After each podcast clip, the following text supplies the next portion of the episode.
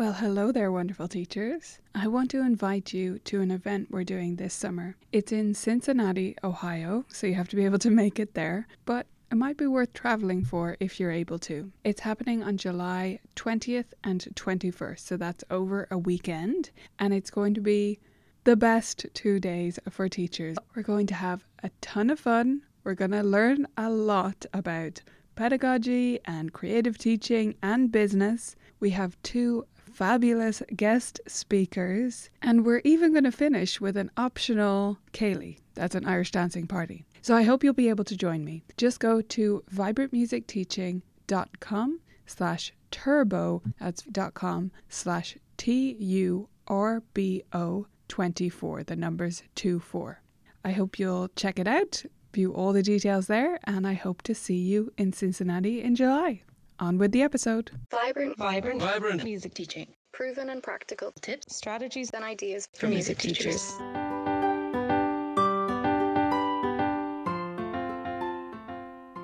This is the Vibrant Music Teaching Podcast. I'm Nicola Cantan, and today we're talking about a teaching toolkit that you can use to help all your students, but especially those neurodiverse students.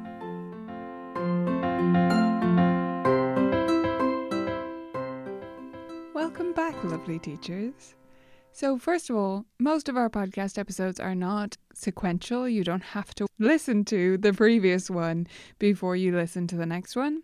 However, in this case, if you are not familiar with the ins and outs of what some of the most common diagnoses mean, so we're going to be talking about dyslexia, ADHD, ASD, and some other things today. If you're not familiar with those or you don't really have an understanding of how they might apply to a piano lesson, I would suggest going back and listening to the previous episode because today is just all about tools.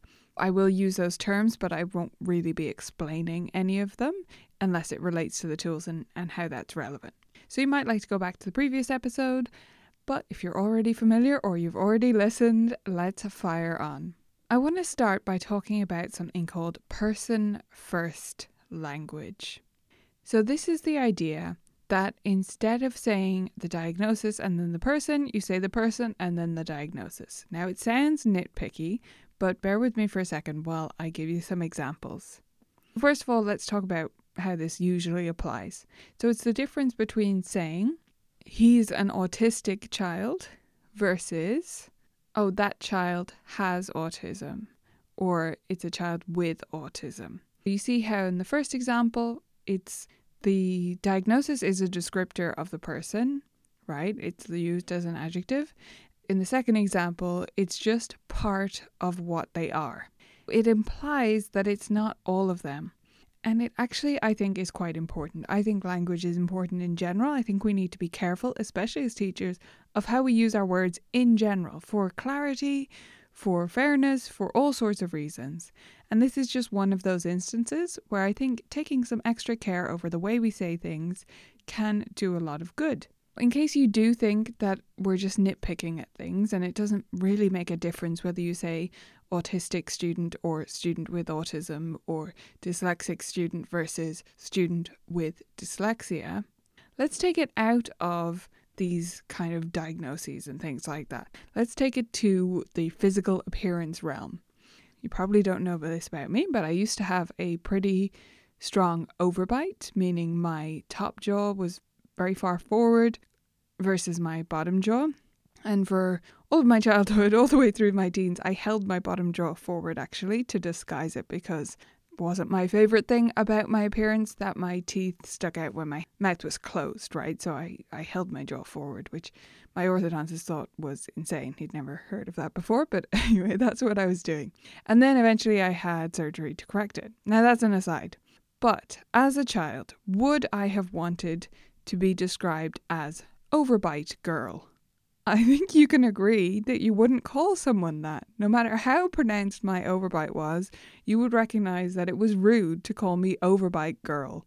However, you might have, under some circumstance where it was relevant, said, Oh, that girl has an overbite, right? Or the girl with the overbite, if you needed to refer to it for some reason, if it was relevant to the circumstance. I don't think you would ever call me overbite girl Or you wouldn't call someone, to take a more extreme or more common example, pimple face. You're not going to call someone pimple girl, are you? Or ki- pimple boy. Sorry, pimples are spots if you're not familiar with that term. Spot boy. Would you call someone that? No. If for some reason you had to point out that they had spots, you would say a boy who has spots if you had to say it. When you take it into that context, you see how much the way around you say those words shows whether you are defining that person by that thing or you just have to mention it because it's relevant to the situation and you know that there are other things about that person, right? I think it's the same with diagnoses like these. There are other things to a person besides them being dyslexic. They are not just a dyslexic person, they have other things going on. Bear with me while I talk about one exception because I do think this is interesting. And if you think I'm just going too far with this, I'll understand. You can bear with me and we'll get to the teaching toolkit in a second. But one nuance to this, which I think is really interesting, comes to me from my mother actually. For most of my life, my mum has worked in children's disability services in one way or another. She recently told me that many disabled people prefer that term, disabled people, versus people with disabilities. We're talking about physical disabilities here, so it is different. It's not really the topic of this episode, but I do think it's interesting to think about how the language affects what we're saying here because the people who are arguing for the term disabled people are saying that they have been disabled by society, meaning our built environment is built in a way that disables them. They are not inherently people with disabilities, that's not part of who they are. They have been disabled. So that's one possible exception. I think it's interesting to think about these things. But either way, I think it's useful to think about the person first framework as a way to think about our lessons in general. So that's why I wanted to bring it up today, not just to change maybe how you speak about these things, but also to think about how we structure our lessons. Your students in the piano lesson are people first, piano students second, and yes, maybe dyslexic, or maybe have autism, or maybe have ADHD third. Or maybe way down the list. There may be other things in the way, but it's definitely not first. And I think if we put the person first and just want to help them and want to understand lots of different things about them, we want to understand that they like dinosaurs more than unicorns, that they love maths in school more than they love art class, and that they have this diagnosis of dyslexia. Okay, so that's how I think about it. It's one thing to know about my student. It gives me useful information and guesses about what other things they might like, dislike, have a natural skill for, or find more challenging.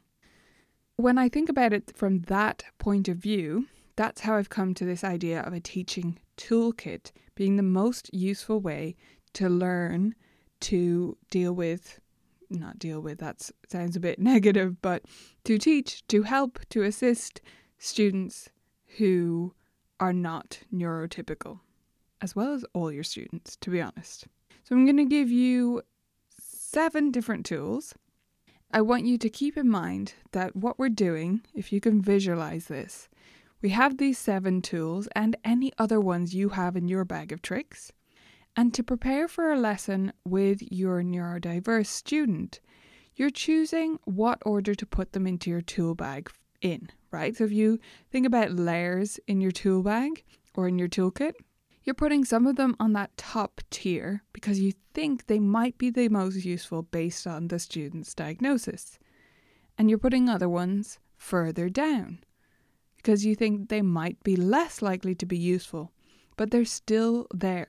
And then this is true for all your students. That top tier has some of your tools in the next tier and the next tier. And as you get to know your student better, you reorganize that toolkit in your brain so that you reach for the most useful tools to them first and then try something else if that doesn't work. Let's go through the seven tools and I'll give you suggestions of when they might be most useful at the top tier of your toolkit. The first tool is color. You may have used this to one degree or another to help students learn to read music. You may have students colour the intervals. If you haven't done that before, it just means you choose a different colour for different intervals and you draw the coloured lines between the notes. So if it's a second, it's green, and they connect all the seconds with green. And in my studio, anyway, if it's a harmonic second, the notes are played together, then we circle it in that colour. Some people also use this for different notes. I think that's often less useful, but can be useful in some ways, or for various different things, highlighting dynamics, etc., etc. I make a lot of use of colour in my Mini Musicians program, which is our preschool curriculum available inside the membership which is at vibrantmusicteaching.com if you're not familiar. Mini Musicians is a complete curriculum, and we use a lot of colour in that as a way to introduce keyboard geography and basic reading skills. So we use little coloured paddles that you put on the keys. Students have to place them every time on the correct keys and they start to learn how to navigate the keyboard without the pressure of knowing what C is and where it is. And then we associate th- those with what we call star songs, which are these this form of pre-notation that I do. So that's one way of using color. And I found it to be very effective in some other students' lessons as well. So some examples of where I found color extra effective tend to be with my students with dyslexia, with students with Down syndrome, which is something we didn't talk about in the last episode, and it's kind of, in a way, a separate category, sort of, but all of these things blend together. I've had a few students with Down syndrome in my studio. Down syndrome is more common in Ireland than in other parts of the world, so you may not come across this as often as I would. But colour is extremely useful for students with Downs because students with Downs often find patterns very difficult visually to recognise. So it takes a long time to get used to the keys. In my experience, anyway, they tend to have quite a poor aural memory, meaning a memory for what they have heard. The, the ones I've had anyway, and of course this is going to vary, love singing, love music, but don't retain patterns. So when you're doing echoes, that's quite challenging, and so it makes rote teaching quite difficult. Color has been a huge, huge thing for those students, and I use a lot of these same materials that I use with the mini musicians with them. And I actually progress it a bit further, and we start to do two hands together and that kind of thing. So that's colour. Now, I would suggest putting that towards the bottom of your toolkit if you're dealing with a student with autism on the autism spectrum or a student with ADHD. Now, the reason I would suggest that is they might get distracted by it rather than it being helpful. But that doesn't mean it's never going to be helpful for them. And of course, you keep it in your toolkit, you just don't put it at the top tier. The second tool is simplicity. So, this is kind of the absence of colour in a way, and the absence of other things as well. This is sort of the reverse. I would find this most useful for students with ADHD. Often, students with ASD as well will find simplicity more helpful than having a lot of visual aids. One method I really like for this is Piano Pronto by Jennifer Eklund. That series, it's just reading, it is position based, it has familiar tunes though, and very little clutter on the page. It tends to work really well for those students who get distracted by a lot of things going on on the page. I will say again, it is position based, and I would be quite wary if your student is also moving slowly the pace at which you go through stuff will vary in all students all the time, right? And don't assume that just because your student has some specific diagnosis that they're going to go slower. If you have a student with ADHD or autism and they are racing through material, the distraction free environment of Piano Pronto suits them. I think that's great. If they are going very slow, I have found that position based playing can be quite harmful down the track because they do get both of those categories of students, both of those diagnoses tend to mean that they're kids who also get very stuck into things. They get very stuck on the idea that their hand belongs here and that they don't move out of it and can have trouble moving around the keyboard if they don't do it early on. So just be careful on that front, but it is very useful if you need something with minimal stuff on the page. If you can get away with a little bit more on the page, Piano Safari is also black and white, and that can work quite well as well, and it doesn't have that position based caveat. The next tool in your toolkit is listening. Here I'm talking about teaching through listening first versus the page first. And this should maybe be an obvious thing to do with music, but it's not the way we often do it, is it? We normally rely on the page a lot and listening kind of as a supplement or sometimes, or in this case and that case, but not as a go to first option. Often this is because we want students to read well and we know that they will tend to fall back on their ear if they have a good ear rather than reading the music. However, we need to think about our goals here because my goal is for this student to feel successful in music and enjoy making it.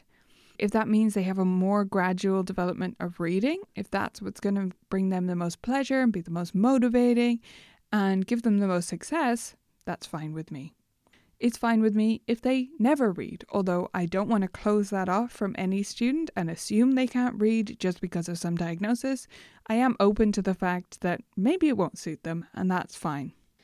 Where working on listening first and playing by ear a lot can be most helpful, I've found. A lot of students with ADHD I've found work very well like this. They really hone in on the ear playing aspect and also the rote teaching aspect. With students with dyslexia, I found many of them have an excellent aural memory. As with everything, this will vary, but many of my students with dyslexia have had really good recall for sound.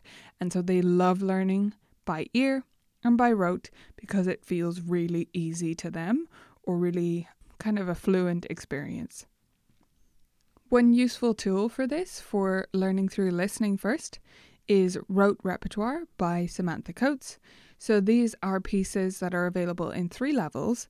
They're designed to be taught by rote and then the notation to be put up so that you can refer back to the patterns and start to learn reading through rote playing. So they're really unique in that way, as well as with the three levels, and I found them to be very motivating and really good for that gradual introduction of reading if that's the route you need to go with your student.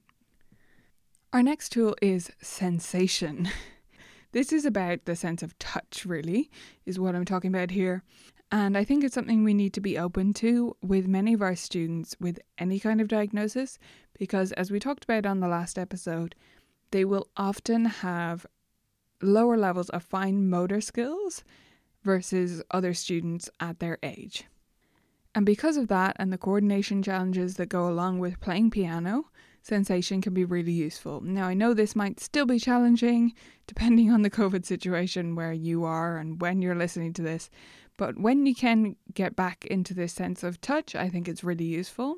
So, one way you can use this is having your student go for a ride on your hand, meaning you play a piece and they put their hands on top of your hands so they can feel what it feels like to play that. One no touch version of this, or way to work on sensation, and make learning easier in this way is to tap pieces out before you play them on the piano. So, literally tapping the correct fingers on a tabletop or on the closed piano lid before you play a piece. And keep your mind open for other ways that you could give students the sense of touch and how it feels to play the piece before they actually go to play it because, as we also talked about last week, these students can often be underconfident. So, going to the piano when you're not fully prepared, trying to play a piece, and it not going well right away can be ultra frustrating for these students. And so, we need to try and scaffold the learning really carefully so that that doesn't happen, so that they always feel successful and like they can do it. Tool number five is rhymes and words depending on how verbal your student is and how focused they are on language, this can be more or less useful. So you can use rhymes to remember things and little chants for rhythms and lyrics to go along with songs. I found this to be very useful for often students with dyslexia, although they will need help remembering it. So I would record the sound of us saying it, like just record a little voice memo and attach it to their assignment. If you're using a digital assignment system, you can do that quite easily, or send it to their parents so they can listen together at home. or send their parent the words or write them down for them so their parent can say them with them at home if, if reading is a challenge. This can be very useful for students with dyslexia, sometimes students with Down syndrome as well, although I have had several students with Downs who are not very verbal, so that wouldn't work for them, but if they are, sometimes that can be helpful. Also, students with ADHD, this can help them really tune into something and stay on task if they have to speak at the same time, but others will find it challenging to do both at the same time, so you might want to speak it and then play it separately. As with everything, not all students, but many students with ASD, autism spectrum disorder, um, many of them will not find this helpful and might find it quite grating. it depends on every kid, but they tend to be less focused on the verbal. So, this would be one I put on the bottom tier in my toolkit if I'm heading into a lesson with a new student with ASD. And then, if I discover that they love chatting and they love chanting rhythms and they love singing, then it goes right at the top of the toolkit again. Tool number six is clear or rude directions. You may have heard this advice previously if you've looked up any things about teaching students, teaching neurodiverse students, but it is really important to give extremely clear directions, and it might be to the point of it feeling quite rude to you. So, what I mean by this is instead of saying, Can you play such and such for me? you just say, Play such and such. Play sonatina. You might feel like you're being abrupt at first, but once you get used to it, you realize you're just being clear and you're helping them to navigate the lesson.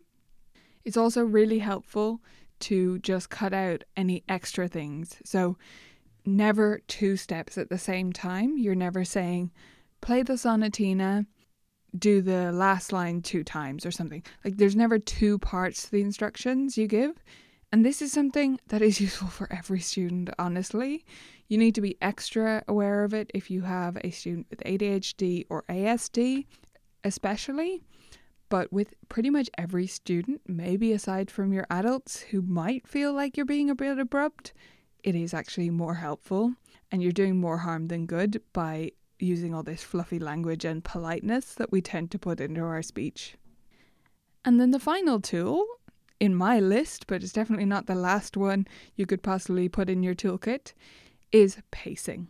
So you're going to want to play around with pacing in your lessons to find out how your student learns best. You can make things move faster, as in switch tasks more often, or you can make things move a bit slower if that's what your student needs. A good example of how nuanced this is is a student with ADHD. So many students with ADHD do need to change tasks quite often in order to stay engaged with the task. But I'd say an equal number will find that really difficult because their main challenge is switching tasks. So you're going to do better with those students if you actually get them engaged with a task and really give them time to absorb it and then do the next thing. Yes, this is not the most efficient learning style, and you may have heard me talk about interleaved teaching before. But for these students, that's going to do more harm than good because they're going to feel so disconcerted by switching tasks so often. Definitely something to play around with in terms of how long you spend on each thing, how often you switch tasks, and how you repeat things throughout the lesson.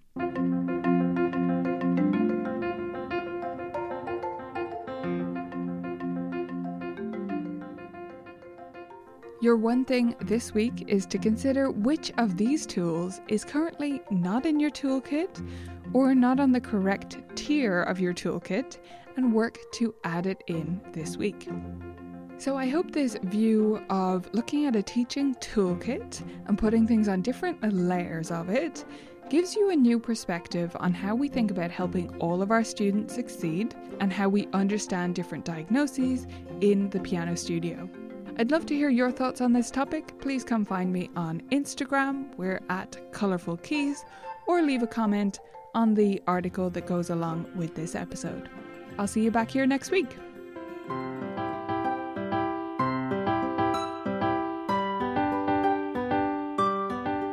One of the awesome benefits for Vibrant Music Teaching members is that they get an exclusive member magazine every month. This magazine brings together our blog articles in a way that is digestible and super actionable. If you want to become a member and get the magazine as well as all the other benefits, you can go to vmt.ninja to sign up. Thanks for listening to this episode of the Vibrant Music Teaching Podcast. I hope you loved it, and I wanted to pop on here one more time to remind you about our event. It's happening in Cincinnati this July, and you can get all the details at vibrantmusicteaching.com slash turbo. See you there.